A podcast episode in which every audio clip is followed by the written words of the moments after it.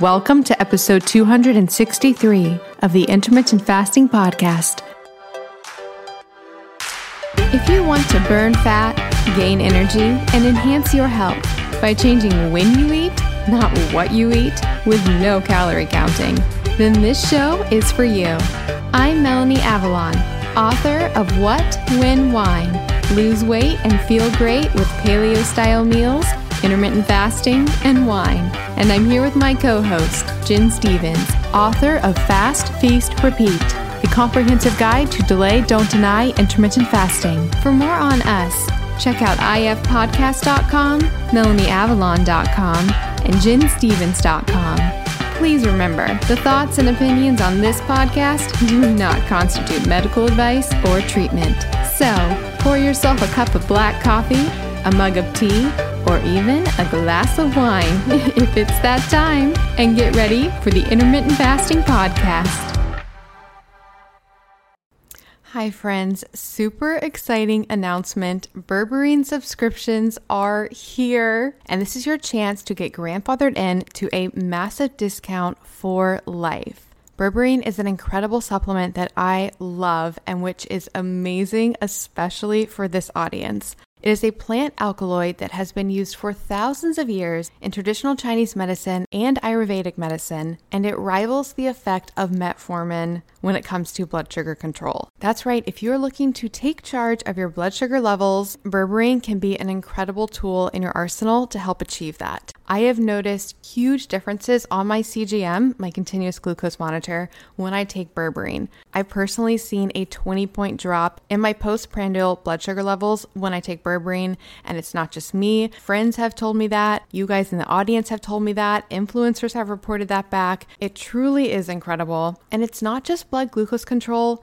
Berberine has so many other potential health benefits. It can help modulate inflammation, beneficially affect cholesterol levels, support the gut microbiome, and even activate the longevity pathway AMPK. That's something that we talk a lot about with fasting specifically. Berberine can actually help do that as well. It took quite a while to bring it to market because we couldn't find a berberine source that tested for all of the purity and potency that we wanted. We finally did find a source. That's the one that you get in Avalon X. It's tested multiple times for purity and potency and to be free of all common allergens, as well as heavy metals and mold, which you guys know is so important to me. So, if you'd like to have berberine in your daily life and help save money, as well as be more sustainable for you and the planet, you need a subscription. It helps reduce packaging and shipping energy. And ultimately, we want to create it all in one large bottle, like we did recently with my serrapeptase supplement. But here's the thing we want to make sure that we give you guys the right amount of capsules perfect for you. So, we are doing a special subscription launch where you guys can actually choose between two different options two bottles every two months or two bottles every three months. You will get grandfathered into a 22% off discount for life as long as you keep the subscription active. So now is the time to grab the subscription. And then, based on how that goes, whichever is more popular, the two bottles every two months or the two bottles every three months, that will help us decide which type of subscription to launch when we do the large bottle. So, this is your chance to snag an incredible discount on Avalon X Berberine 500 and help us figure out what you guys really want in the future with the large bottle option. This is live now and ends July 17th, so snag this deal while you can. That's at avalonx.us. And to stay up to date on all of the latest specials and discounts, definitely get on my email list. That's at avalonx.us slash email list. And you can get text updates and a 20% off code when you text AvalonX to 877-861-8318. Of course, you can always use the coupon code Melanie Avalon site wide to get 10% off all of my products, as well as all of the products from my fantastic partner, MD Logic Health. So again, grab that Berberine subscription. Let us know what you want. Get grandfathered in to an incredible discount for life and take charge of your blood sugar control. All right, now back to the show.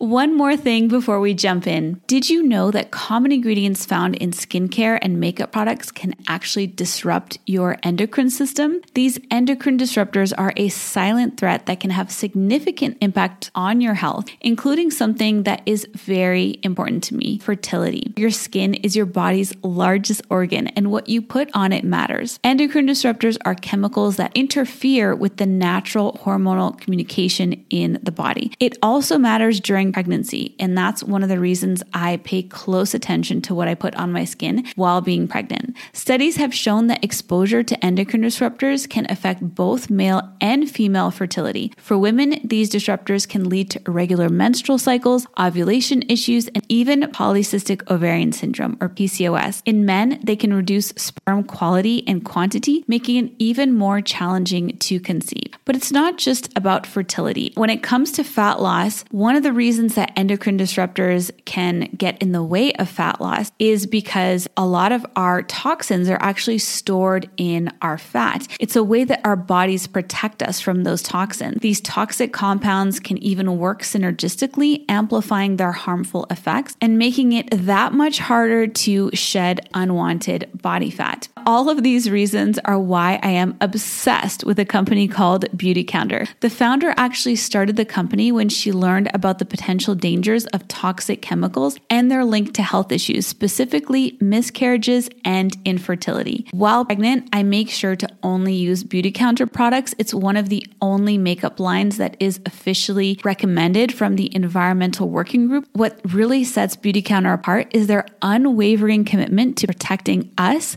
the consumers, from the hidden dangers that lurk in conventional beauty products. Beautycounter goes above and beyond, rigorously screening every single ingredient that goes into their products, ensuring that they are safe, clean, and free from harmful toxins. They're not just a beauty brand, they're a movement for change, advocating for stronger regulations in the beauty industry. With Beautycounter, I know that I can trust that the skincare and makeup that I use are not only effective, but also safe for me and my family. They have skincare lines for every skin type, as well as so many other incredible products. I absolutely love their overnight resurfacing peel. It's my favorite way to get anti aging benefits in a skincare product. The makeup is absolutely amazing. I have tried alternative beauty products in the past and none of them truly performed. But with Beautycounter, the foundation is so amazing. It makes me feel like my skin can breathe and it looks so dewy and beautiful. You can shop with me at beautycounter.com slash Vanessa Spina. New customers can use the code CLEAN for all 20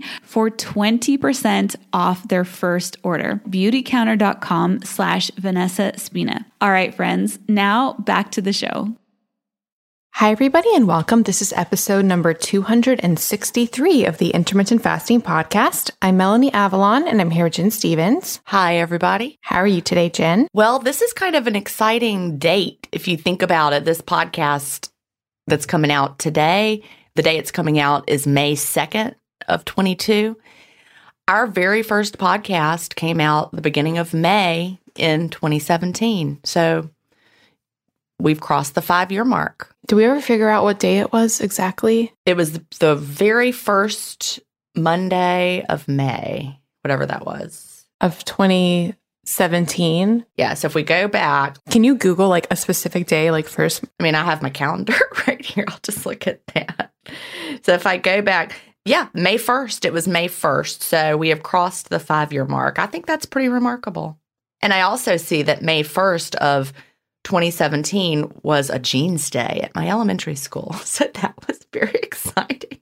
I had it recorded in my calendar. We got to wear jeans days. Oh, Lordy. I was actually thinking about that because how long were you a teacher before you weren't a teacher when we were recording? Well, I retired in 2018. So I taught for one more full year after we started the podcast, one more full year. Because what I was thinking about was like, I don't really remember that experience of recording with you while you were teaching still. Yeah, it was a lot because I, you know, I taught five days a week. And I also taught gifted endorsement classes after school on Monday and Tuesday. I mean, I was like working so hard, like all that, like I was working constantly. We recorded on Sundays because that was really the only time I could do it. Yeah. I definitely remember when you switched to not being a teacher and you're not not like an identity crisis, but you were like think it was such a different experience of your life. Well, it was huge because, you know, I thought about it. I was in school or teaching school from the time I started kindergarten until I retired in 2018. So there was never a time of my life that I was not on a school schedule. even in college. Of course, that schedule is slightly different, but you're still on a school schedule. But then it was after I retired, you know, the spring of 2018, uh, it was May was when the school year ended. And that was when I could start intermittent fasting stories, you know, because I didn't have time to record with people. I barely had time to record with you. But we have crossed the five year mark. So that just feels like something we should celebrate. It's so weird for me to think about with me because I was like working the serving job and everything. Like it was just such a completely different experience of life back then. Things were very, very different.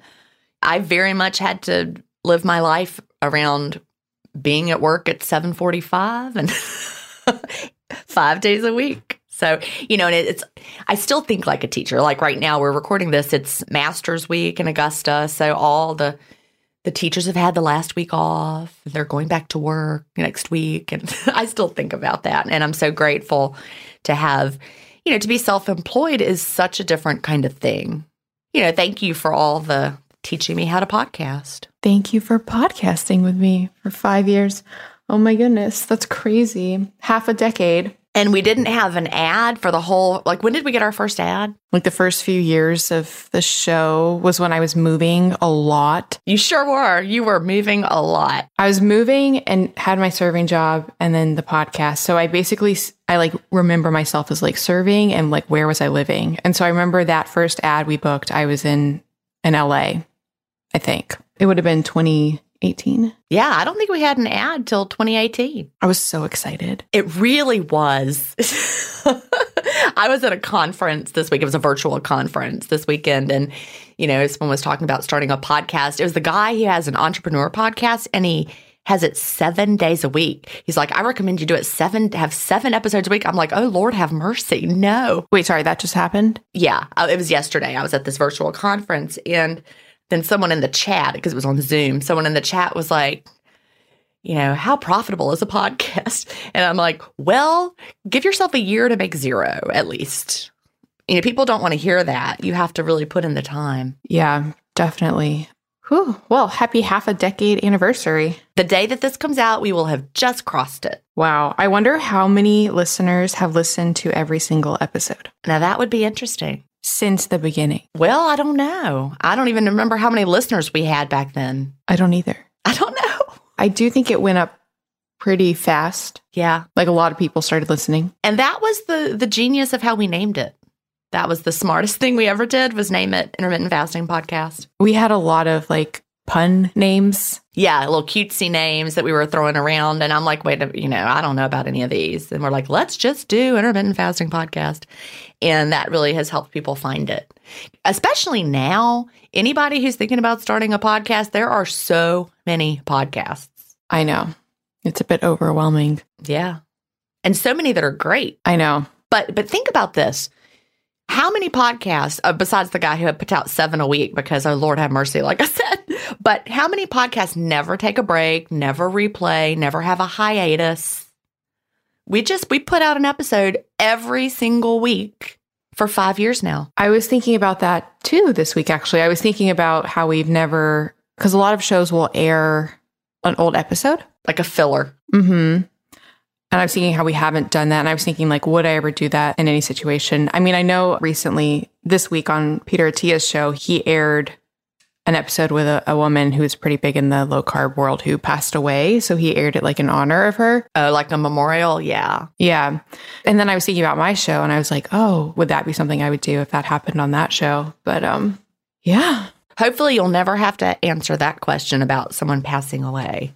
Well, listeners, thanks for being here. Yeah. And if you've been around for five years plus listening to every episode, I know there are people that have listened to every one, people who like binge listen, but I don't know if they started back there in May of 2017 because that was a long time ago. I feel like a whole different person now. Oh, I do for sure. In a good way. Well, I'm so grateful for the show. Me too. It's been a great ride. And the listeners, and seriously, if it hadn't been for you, I would, I'm sure I would not have any podcasts because, well, likewise. I still think the funniest thing is when you got kicked out of my group. Yes. Not by me. I just have to say that. It was my moderators. I don't know, for anyone who hasn't heard the story, it's been a long time since we talked about it. It was back when I did have two Facebook groups. I had the one meal a day group and I had the Delay Don't Deny group, just those two.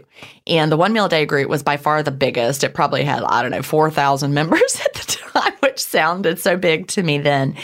Delay Don't Deny had barely been out. And because it came out at the very end of 2016 into 2017. So it was probably, was it like April, March or April of 2017? You made a post in the group that said, Hi, I'm an author of. Okay, okay. Let me, let me. So, okay. So I really wanted to start a podcast. So I was like, I need a co host. How do I find a co host? And so I was Googling the Facebook groups for intermittent fasting. That blows my mind. So it was only around 4,000 members? Something like that. I can't believe it was much more than that because when I wrote Delay Don't Deny, I think it had like 3,500. But it was the largest one meal a day group. It was the only one meal a day group, really, for a long, long time. And so I was like, I really want to find a co host the important thing about the post I made was my goal with the post.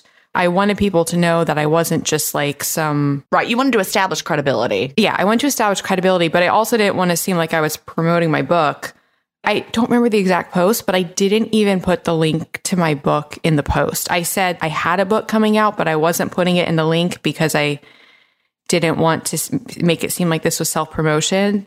Like, so I was like, how do I do this so that I establish credibility, but I make it super clear that I'm not trying to self promote and it, it, still completely failed. Like, they kicked me out. One of the moderators, they're like, I just removed this girl. I'm like, what? And then I was like, oh, let me. And then I, I think I messaged you.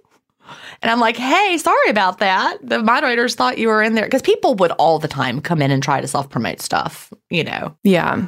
It completely makes sense. But it's just funny that I tried so hard to like not do that and it failed yeah, those moderators, they were very protective and I appreciate them so much because they were like, "You not today, Melanie Avalon. Shut down. I was wondering if that post is still there and archived. No, well, I mean, I guess it could be. I don't know. Can you search through old posts? I don't go to Facebook anymore. I haven't been on Facebook. I mean, can a person, like, can I? Oh, yeah, it's archived. So the, the group is archived. So it's like frozen in time and nobody can go in and put like mad face emojis or comments, but you can go in and search. You can't join. Well, I don't think you can join it. The, the regular Delay Don't Deny group, I think the moderators, there's still a few moderators who are letting people join, but you can't do anything. We, we're not, you know, that one's not archived, but it's not active either. But you can still search it. That was a long time ago, but it really, you know, five years is not a long time, but it is a long time. I know. Yeah. Anyway, so much has changed, but thankful for the journey. Likewise. Anything new going on with you? Not really. Just finishing up the magnesium specs, finishing up the artwork for my EMF blocking device, launching the subscriptions for Sarah Serrapeptase, prepping the other shows. So all good things. How about you? Well, not much, just still doing some packing, getting ready to make the move, not sure what the timeline's going to be, that sort of thing. There's a lot going on. Masters Week is ending, like I said, so that's when the real estate market picks back up in Augusta. So fingers crossed we will sell our house soon. ready to sell it and get get going. Very exciting. It's a great house. Someone's got to love it as much as we did. I never thought I'd leave. The only thing that could get me out of here is going to the beach. So I'm really looking forward to to being there all the time. Like today would be a beautiful day to go to the beach if I was at the beach, but And you guys really fixed it up, right? The house. Yeah, we did. I mean, it's a it's a house that was built in 1979. We didn't do everything that could have been done to it, of course. You know, I'm also the kind of person that doesn't think every house has to match the year trends. You know what I mean?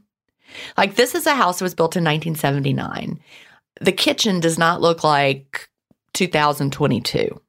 It's a beautiful kitchen, it's a quality kitchen, but it's not like updated. What about the appliances and stuff? The appliances are really great. They're um KitchenAid professional appliances, like built in, so they're, you know, like a, a they're all good appliances. They're not brand new but they're not like old appliances. It's like a you know a gas range that's built. I mean, a gas stovetop that's built in and a microwave. You don't look at them and think they look old. Okay, gotcha. Yeah, I don't know anything about house trends? Well, I watch a lot of HGTV, but but the thing about house trends is they really do come and go and you can't, you know, remodel your house every 5 years. So, eventually you get to the point where you want more of a timeless look that isn't going to like date it. When I build my dream house, it's like my goals, my my visualizing, it's going to be a biohacker house, so I don't think it'll be any trends. It'll be like the biohacker trends. I did not know you wanted to do that. Oh, really? You know, you've never mentioned that to me. Now, where will it be? Where is your biohacker house going to be? Probably in like Calabasas in, L- in LA or something. It's going to be so great. it's going to have like, well, lots of natural light and stuff, but like controllable light. So, like, you push the buttons and the, the things adjust, like the windows. You can make it completely black. Oh, yes. I was just at a beautiful home. I stayed with somebody, and it was the most beautiful home ever, but it didn't have any blinds on the windows. And I was like, is there a way I can? They're like, nope. And I'm like, okay. They just don't want them. They just didn't have blinds on the windows, but it was like really, you know, really bright because the moon was out. Anyway, I like a very dark room. I do too. Although I would love a like a sky window. A skylight kind of a thing. Yeah. Just you want to be able to close it. Mm-hmm. Right. So like my bedroom will have to be like a skylight window that closes. But then I got to mitigate all that EMF. So I have to figure that out. It's going to be crazy. And I, and I want a cryotherapy chamber. Well, that doesn't surprise me at all. Goals. And a sauna, a big sauna. I know you'll have that. hmm And a cold plunge. But definitely hardcore with the EMF mitigation and like grounded. Like I, I want the whole floor to be like grounded. Well, I think that's really smart. So just putting it out there. This is a, a whiles away, obviously. but Well, I can't wait. That's going to be cool. you can come visit. All right. It'll be super fun. Oh, I have one sort of, this is super random, but I'm always like looking up random studies and I don't know how I found this one, but I thought it was really fun and I thought we could play the guessing game really quick. Okay. The title is Associations Between Liking for Fat, Sweet, or Salt and Obesity Risk in French Adults, a prospective cohort study. Are you going to need to read that one more time? Me not being an auditory learner. Say it one more time. Associations between liking for fat, sweet, or salt and obesity risk in French adults. Okay. So it's whether people prefer salty, sweet, or what was the third? Salt or fat. Salt, fat, or sweet. And how it relates to obesity risk. And so this was okay, over five years among 24,776 French adults.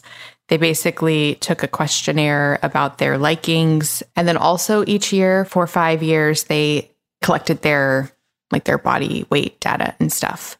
So the question is, what do you think for each of them? How do you think the flavors related to obesity. We can go through them one by one, but so it's either was linked to an increased risk of obesity, a decreased risk, or no association. All right. Well, I would predict that fat was linked to an increased risk of obesity. Okay, so that is correct. And do you think it was more in men or women? Oh, I don't know. I didn't know we were gendering it too.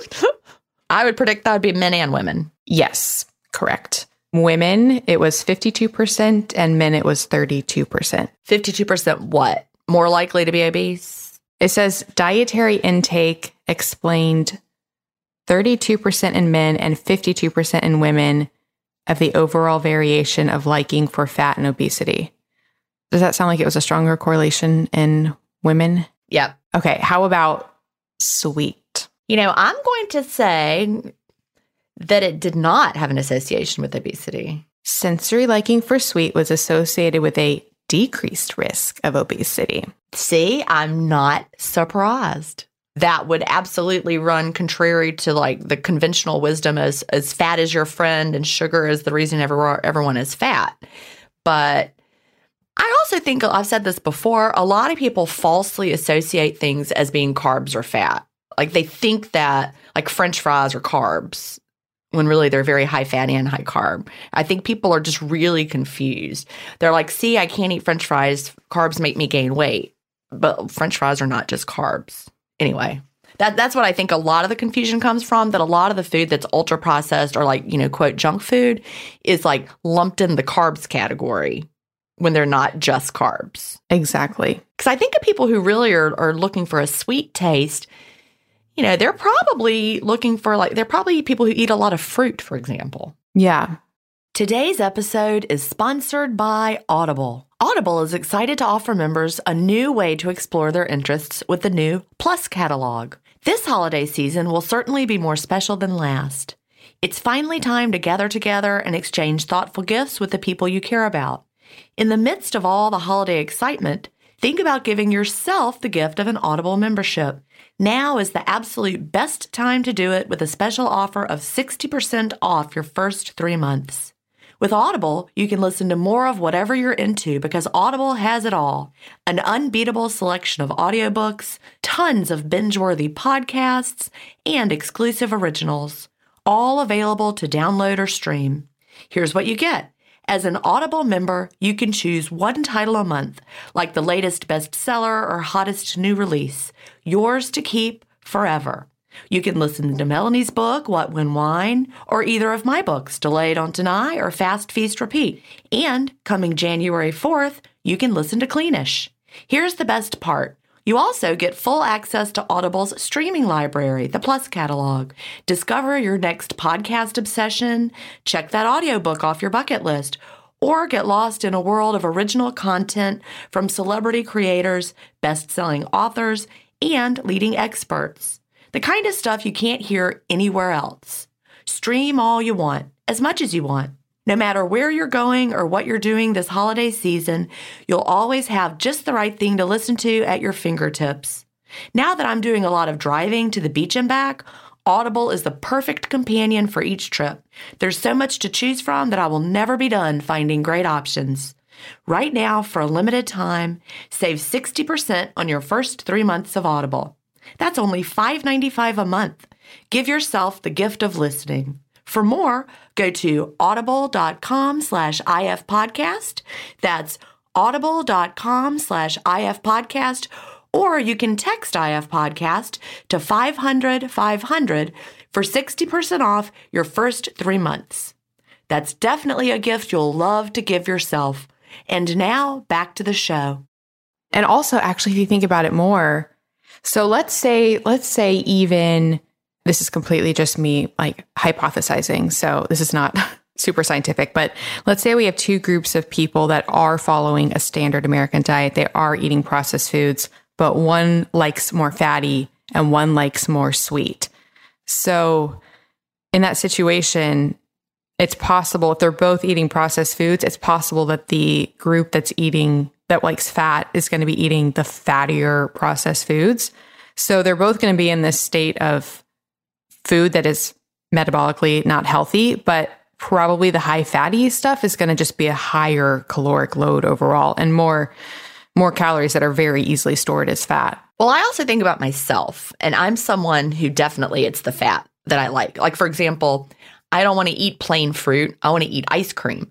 you know, I want my sweet to have a the, the creaminess of the fat with it too, or you know the the fat from the ice cream. So like I totally get the fatness for even even the sweet things I want are fat sweet, right?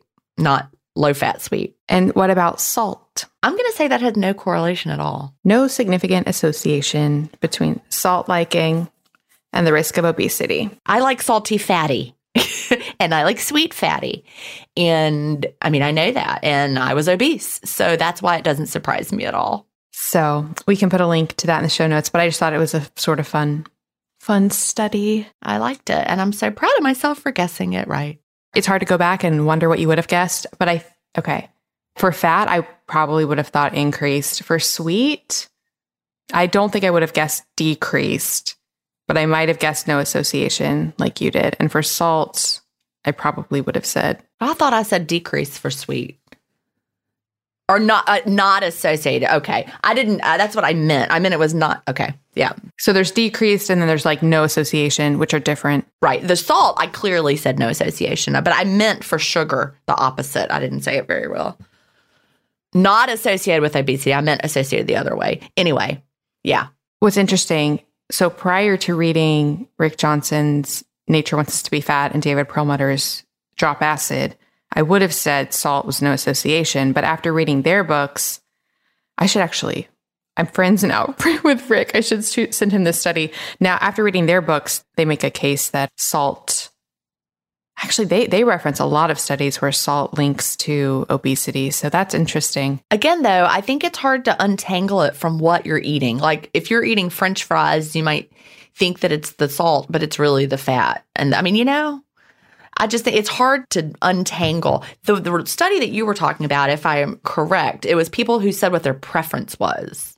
Mm-hmm. Yes. Ra- oh, yeah. Rather than what they're actually eating. Right. Like they, like I can hone in on the fact that I like fatty, tasty things. Whether it's a sweet fatty thing or a salty fatty, fatty thing, I know that I need the butter, I need the sour cream, I need the whatever.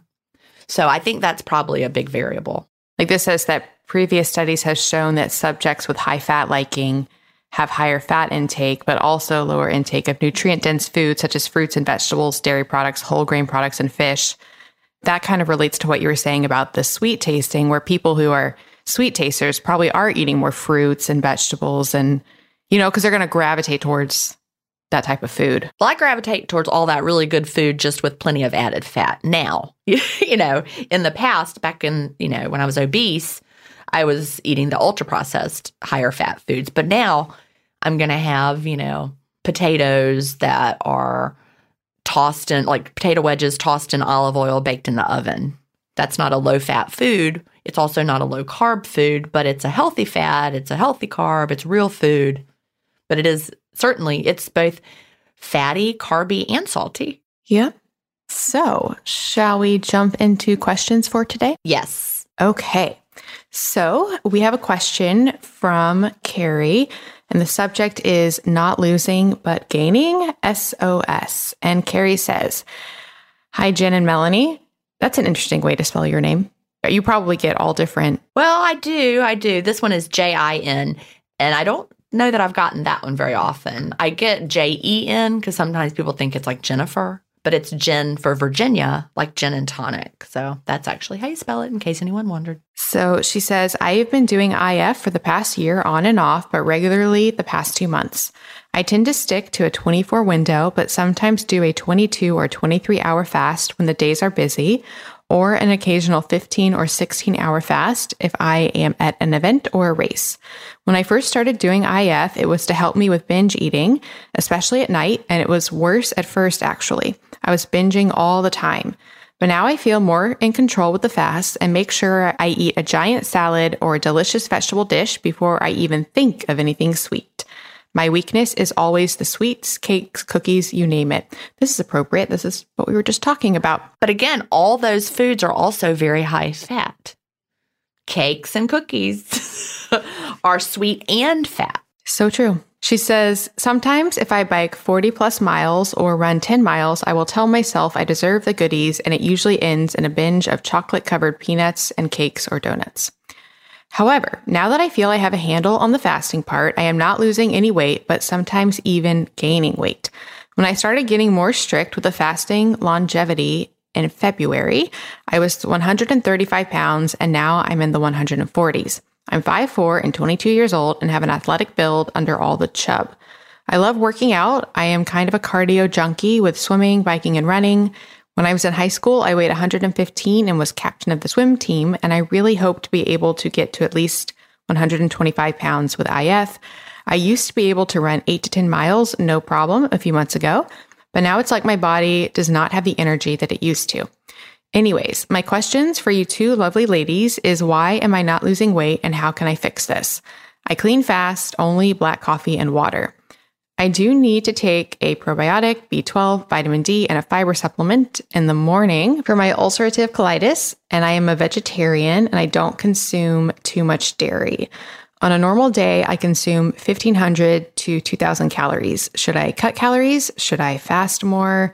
I know Gin mentions she lost the most weight when she was doing ADF with a 5 2 pattern. That's actually not true. I don't know where that came from because it's not, I did not. no. Do you want to talk about that now? I'm just popping in there to say, we can just say that is not when I lost the most weight. I lost the most weight when I was doing a one meal a day pattern with delaying all processed foods and alcohol. That is where I lost the most weight. Like five two with ADF was never the weight. I never lost weight with a five two ADF pattern.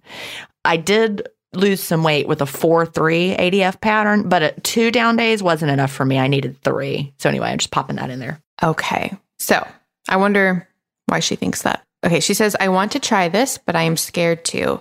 Should I work out more, less? All the questions. Please help. Also, as a side note, to give you ladies as much information, I have experimented with all the fad weight loss hacks like apple cider vinegar and Garcinia cambogia, my fair share of weight loss pills all throughout high school and college, even some hydroxycut and energy patches that are supposed to help appetite. I've always struggled with my self image and thought I was fat when I was in high school. So now all this chub on my stomach and arms and legs is really making me upset and depressed.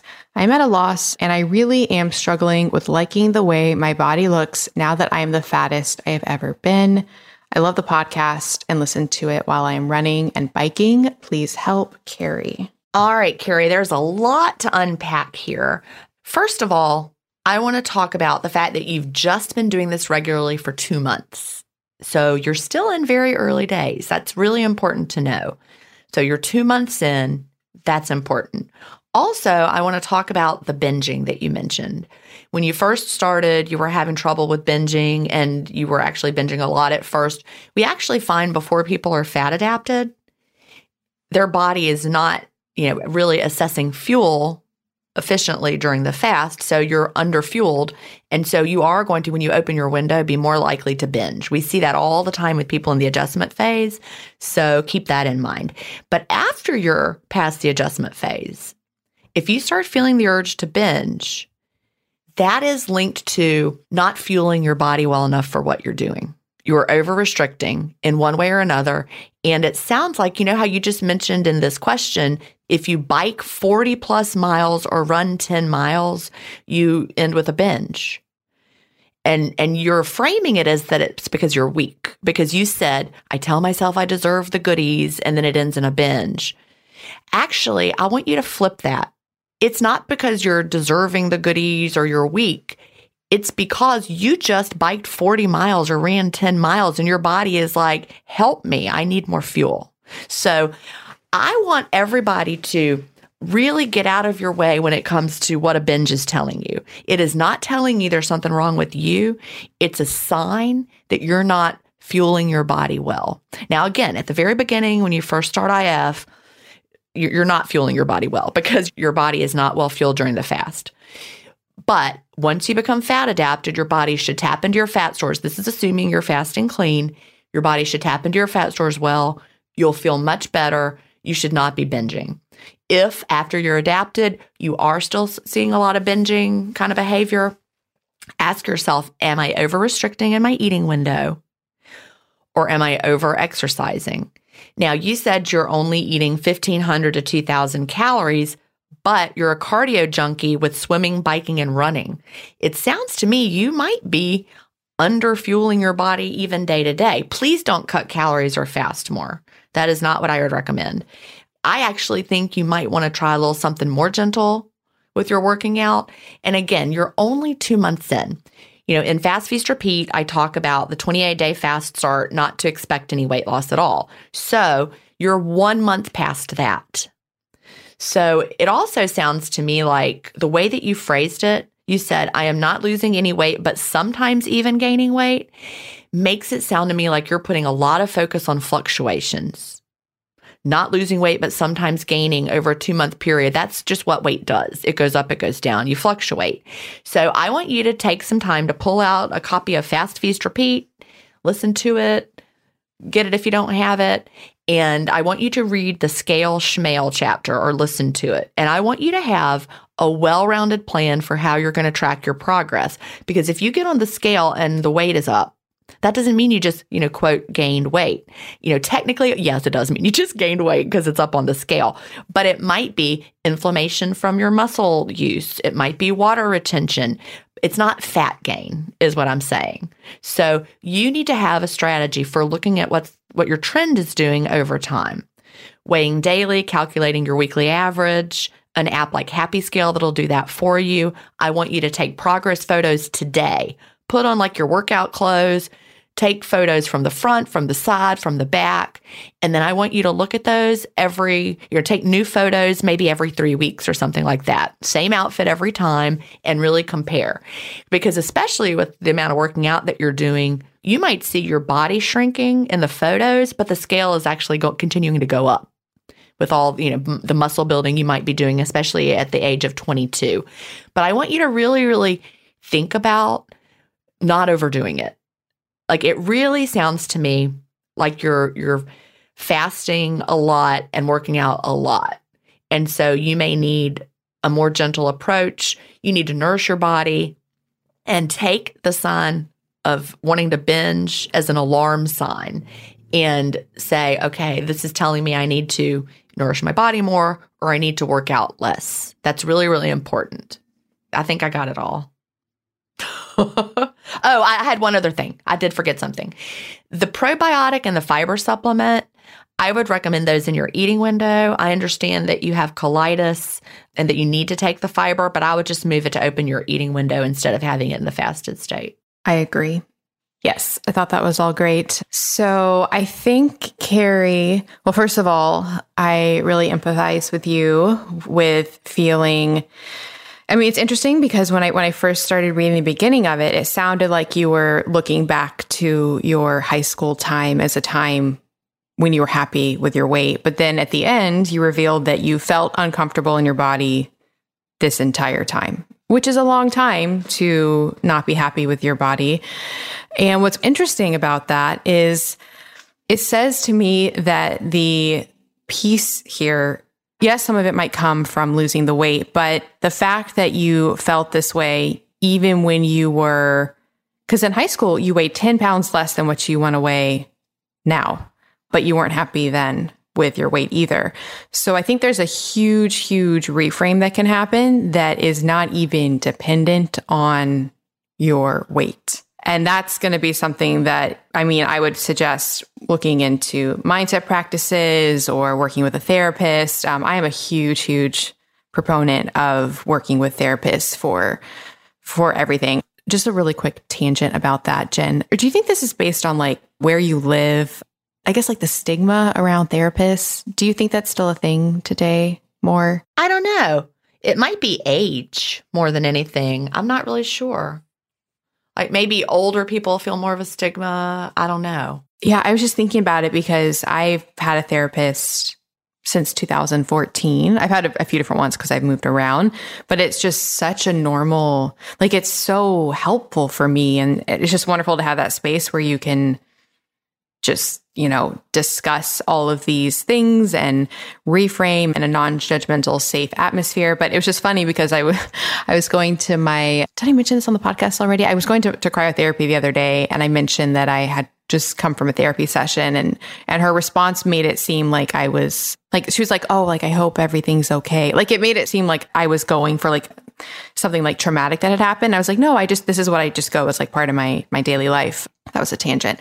Point being, I think that could be something that could be really helpful for your body image and all of that stuff. Another reframe I think you can do, and this is what Gin sort of talked about, like with the binging, for example, it can come from, like Gin said, your body is begging or screaming. I don't know what words you used, but for nutrition.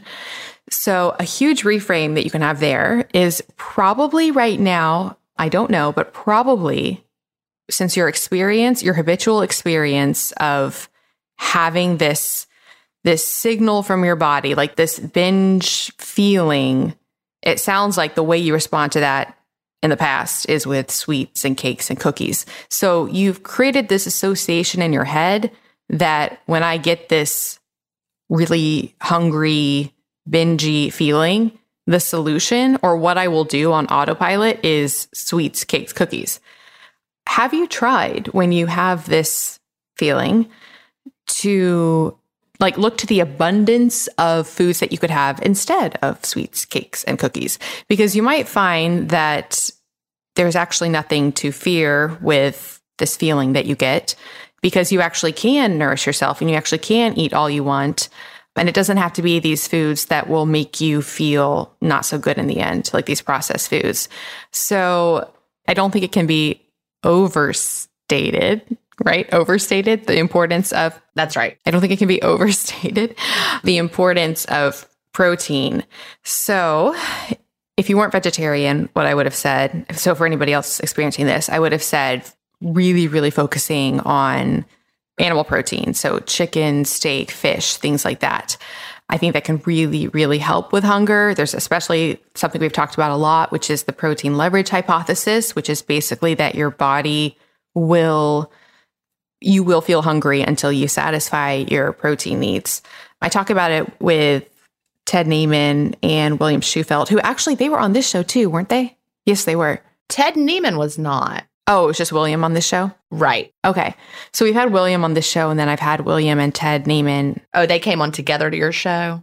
Yeah, he was. I don't think we've ever. Well, no, I take that back. Did we have Wade Lightheart and his partner on at the same time? We did, yeah. Okay, I can never think of his name. Matt Gallant. Matt. But other than that, I don't think we've ever had four, four of us on this one. Yeah. Yeah. So I'll put links in the show notes to the one on my show with Ted Naiman and William Shewfelt because we, I really like Ted's book. It's called, I think, the PE Diet, but it's about basically this idea of the importance of protein. So you're vegetarian. So I am wondering what your main protein sources are. And I would turn to them in the beginning of your meal when you're having these post workout meals or even your your meal situation that you're in. So yes, so upping the protein I think could be really really helpful. And also another reframe is it can feel especially if you've had this experience in the past of not being happy and responding to these urges with binges, you can feel destined to repeat that. But you are not. And every single day, instead of being scared of it as another day where things might get worse, or you might gain weight, or you might binge, what if you reframe that every single day you have newfound knowledge that maybe you didn't have in the past? And so every day can be a step towards something better. Like, I think you can feel really, really empowered especially since, like Gin said, the focus we don't think shouldn't be on, it's not a restrictive answer. So it's not cutting calories, it's not exercising more, it's not fasting more, it's providing your body with nutrition, which is actually a state of abundance. So the solution here is actually abundance, not restriction, which is very exciting. I feel like that was all over the place. Well, I really agree with your recommendation for more protein because that's very true as well. You know, your body sends you that signal. I, I very much believe that protein leverage hypothesis to be true. I really do. Yeah. Even just for me, like N of one, I am starving if I don't get enough protein. I was actually thinking about this during that study. I wish that they had had umami as one of the the tastes. So people who really like like umami the, and like the protein. I love umami. I do too. Like that's my thing. And like the protein is my thing. So I think I'm much more aware of how satiating protein is for me. But I think if I didn't naturally gravitate towards a high protein diet, I wonder if I would fall into this state where I wouldn't necessarily turn to protein. So I would just feel perpetually hungry. Well, I eat less protein than you. I don't crave it as much as you do. Like I don't eat as much meat as you do. But sometimes my body directs me to want more meat. My body does let me know when I think back. Yeah. I wonder if so for vegetarians and vegans, I wonder if they naturally gravitate towards when they get protein cravings. Like, I wonder if it appears as a similar food. Like, I wonder if it's like legumes and beans or if it's like soy, how that craving manifests. Yeah, I don't know. For me, when it's when it's a really strong protein craving, it is meat. Me too. Me too. That's why I'm super curious. I had a great burger last night. It was Green Chef, by the way, one of our sponsors. It was so good. But it was so good. It was a burger with Monterey Jack, and then it had like those potatoes that I was talking about sliced potatoes tossed in olive oil, roasted in the oven. So good. Now I'm getting hungry too. I know. Now I'm really hungry. Sometimes I just really love some red meat. It's funny around our table, Will doesn't like a ton of meat, Chad doesn't like a ton of meat.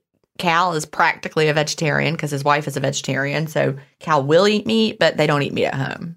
So, I mean, I don't know. Maybe he doesn't really eat it at all, just rarely. But it's interesting that we've all kind of just naturally gravitated that way. I think I'm really the only like huge meat eater in my family. And what's your blood type? Oh, See, I don't think blood type is the whole thing, but there's some kind of connection there. Something. We're all A. And I, you know, I don't think blood type is it's not quite as simple as eat right for your type, but we're all A and A is supposed to like not need as much meat and O is associated with needing more meat. So I don't know that everything they say is right, but that sure seems to be on the money for a lot of people. a lot of it might be the um the stomach acid correlation to to type O. That could really that makes a lot of sense just because, you know, if I eat too much meat, it feels like it sits like a rock in my stomach. And that's the same way that, you know, everyone else in my family feels too.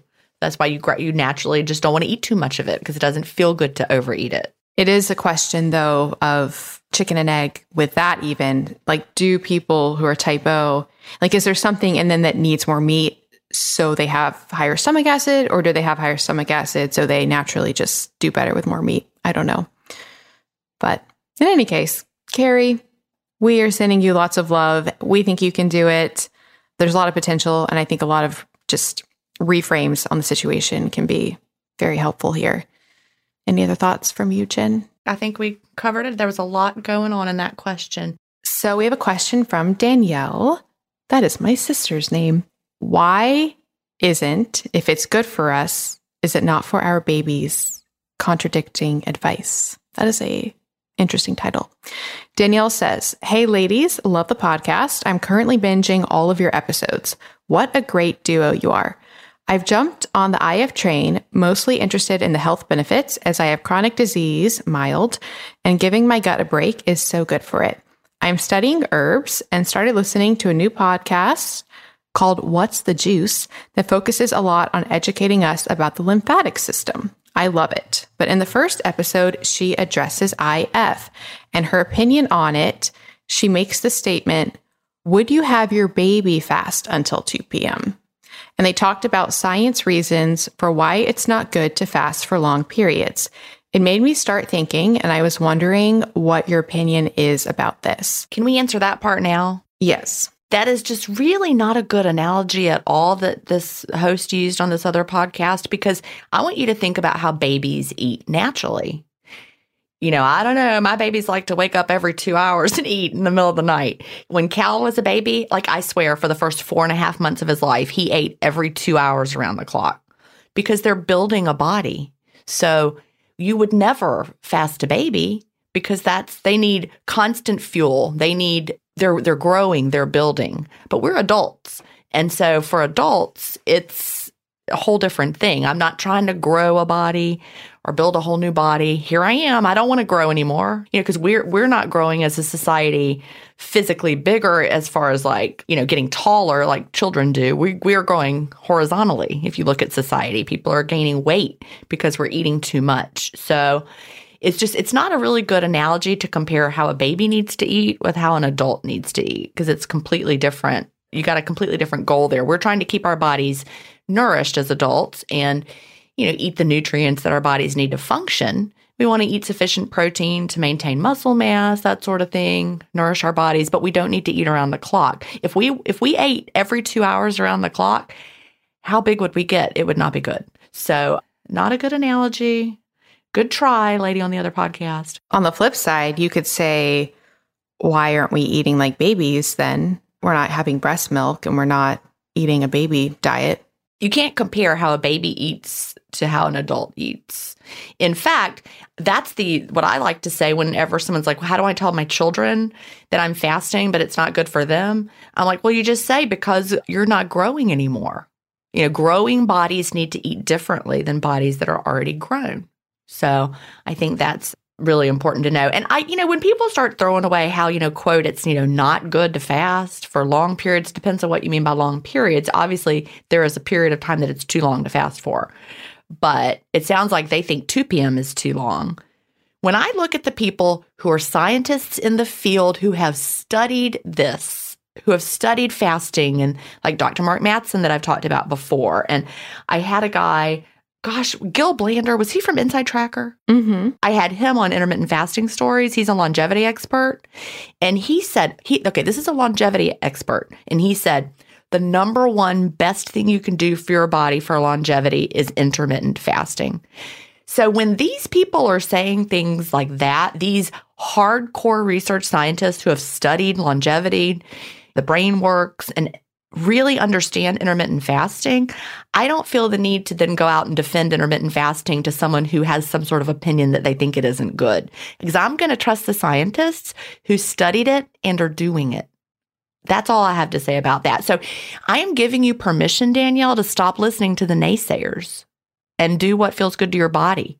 That's really all you need to know. I don't want to say anything unkind, but especially if it's a that analogy or that comparison just doesn't make sense. Like it just doesn't make much sense. There was some analogy someone gave about a car one time and like how you needed to keep fueling your car. And I'm like, you don't stop every 20 miles and put more gas in. No, you fill it up and then you drive. I'm like, that is such a bad analogy. When, so when someone's making really bad analogies, it's like they don't understand what they're saying. That's what I think. So, no, please do not make your baby fast till 2 p.m. That is bad. but you are not a baby. Yes. Exactly. Okay, now the rest of her question. So, the rest, she says the second episode also addresses this, and her guest, I believe, a naturopath doctor, also suggests that 13 hours overnight is good, but extreme fasting is bad because going too long can spike cortisol, etc. I'm confused. Thoughts. Keep up the good work, ladies. And again, you know, this sounds like it's somebody who doesn't think you should fast for more than 13 hours. So, if you listen to all the contradictory voices that are out there about any topic, you're going to get so confused. You don't know if you should fast for 16 hours or eat every two hours around the clock. And then you're going to, I mean, you, you can really get confused because no matter what anybody says about health, someone is saying the 180 degree opposite, literally about everything when it comes to health. So if you're really interested in the health benefits of intermittent fasting, you need to really immerse yourself in podcasts and books and experts who explain those to you. And I would avoid the naysayers. And then you need to tune into your own body. Because I actually agree with something that that guest said that extreme fasting is, quote, bad. But I would disagree with the definition of extreme fasting. You know, maybe this this naturopathic doctor has experience working with patients who are over fasting, over exercising, and over restricting. And in that case, you know, if you're fasting 16 hours, which I wouldn't consider extreme because I fast more than that almost every single day, but I also nourish my body well in my eating window. But if I were doing ultra marathons and fasting 16 hours a day and then eating little tiny diet meals in an eight hour eating window, 16 hours would be too much fasting. But it's not so much because it's 16, it's because of everything else. So 16 could be extreme fasting if you are not nourishing your body well and overly working out, versus 24 is not extreme if then you nourish your body well in your eating window. It's all got to be in context. So we don't really know what this doctor, you know, what this background it's coming from, but it's true that over restriction is not good for our bodies. But to think that fasting is coupled with over restriction is, I think, the flaw in the thinking. Exactly. Context is so, so important. And I think we actually talked about this last episode. You talked about cortisol. You sure did. Yeah, I can briefly recap. Hi, friends. So I'm sort of haunted by clothes. If you follow me on Instagram, you probably know that I love wearing all the new clothes all the time. And I know that that is not really sustainable and not good for the planet. That's why I am thrilled that there is now a way to get all of the clothes with none of the waste. And I'm going to tell you how you can get unlimited clothes with no waste for a month for free. That's right, I now have a website for both myself and you guys where you can get free unlimited clothes with free shipping, free exchanges, nonstop from all of the hottest brands, and it is so incredibly easy. It's called MelanieAvalonsCloset.com. We have so many incredible brands, including my favorites like BCBG, Calvin Klein, and so many more. Think like 100 brands. There are so many options. And the way it works is when you get a subscription, you search through the clothes, pick what you want. They send it to you with fast, easy shipping. You wear it as long as you want. And then when you're ready for more clothes, you just drop it off in their prepackaged envelope and get your next round. It is so incredibly cool. They have multiple plans. The starter plan gives you two pieces at a time. Friends, I actually have a little secret hack. Don't tell them that I told you this. When you get your two pieces, you can actually immediately go into your account, click return, and they'll go ahead and send you the next two pieces. So technically, you can have four pieces at a time. You also have a cool virtual closet that you can keep stocked with everything you eventually want to order so you never miss out. And if you really like something and want to keep it, you can opt to buy it at a massively discounted price. Friends, I'm obsessed. This is finally the answer to wearing all the clothes all the time with none of the waste Oh, and of course, one of my major reservations was the cleaning compounds that they use on the clothes because, yes, it is dry cleaning, which normally makes me nervous. And they don't say this on the website. So I reached out to them and I was like, hey, what's going on with the cleaning? What do you guys use? Because I can't promote this if it's just normal dry cleaning. And thankfully, they let me know that they do not use any detergents, fabric softeners, or chemicals that are harsh. Everything is professionally dry cleaned or laundered with detergents that are free from dyes and scents. It's all gentle and it uses low temperature cycles. So, yes, we are good on that front as well. It is the coolest thing ever. And you can try it free for a month. Yes, completely free. Just go to melanieavalonscloset.com to sign up free clothes for a month. After that, their plans are super affordable. We're talking honestly, an entire month is less than the cost of typically what would be the cost of one dress. And I am not kidding. That's right. Unlimited clothes for less than the cost of one outfit. I'm just so thrilled to bring this resource to you guys. I can't wait to hear what you guys think. So, again, get free unlimited clothes for a month at melanieavalonscloset.com. That's melanieavalonscloset.com for all of the clothes none of the waste. And definitely share your pictures and tag me on Instagram because I want to see all the fabulous things that you guys are wearing. That's melanieavalonscloset.com. Yeah, so basically, it's a stress hormone. We often think about it, it has a really bad reputation. Like people think, oh, cortisol is bad. We never want cortisol, which is just not even true. It's not a bad hormone. Really, no hormones are bad or good, they all have a purpose and they all need to be in the right context. And so cortisol is something, for example, that naturally spikes in the morning. We want that spike. That's actually a reason that people often get high blood sugars in the morning. It's the the dawn effect and a spike in cortisol. But cortisol has a natural rhythm throughout the day. It can go up in fasting, but the context is important. So cortisol in a fasted state actually helps us burn fat. So it actually releases fatty acids and helps us burn them. So we shouldn't be scared of cortisol. Cortisol, in the context of eating, makes us more likely to store fat. So that's why it's really important to not eat in a stressed out state, to, you know, have a, I mean, even like a ritual surrounding eating where you're in a, not, I don't want to say like a meditative state, but we don't want to be just like eating on the go and in a stressed out state. So fasting can actually help you have a really healthy relationship with cortisol where you have higher cortisol during the day, you're burning fat, and then well, I'm assuming right now that you're doing like a, a, one meal day situation, but regardless of the window, you're you have cortisol higher when you're fasting, you're burning fat, and then when you're eating, you're in more of a rest and digest, a lower cortisol state. The actual specifics of it is cortisol can make you preferentially store fat in your as visceral fat in your belly if it's high while you're eating. So misconceptions surrounding cortisol? So many. And people just say it like it's fact. Fact, exactly. So, again, I just want to just reframe this, Dan- Danielle, one more time. You need to listen to your own body and how you feel. If fasting, as you get adjusted, you know, again, get through the adjustment period. If you find yourself feeling better and better over time, trust that. You know, if you're doing something that's bad for your body, you're not going to feel better and better and better over time. So trust how you're feeling. You really can do that. Don't let the, the other voices get inside your head from people who are giving the advice like, oh, yeah, you shouldn't fast. You know, what's your body telling you? Exactly. All right. Well, this has been absolutely wonderful. So, a few things for listeners before we go. If you'd like to submit your own questions for the show, you can directly email questions at ifpodcast.com or you can go to ifpodcast.com and you can submit questions there. The show notes will be at ifpodcast.com slash episode 263. And then you can follow us on Instagram. I am Melanie Avalon. Gin is Gin Stephens. And I think that is all the things. Yep. Great episode. Five years. I know. Crazy. All right. Well, this has been absolutely wonderful, and I will talk to you next week. All right. Bye. Bye.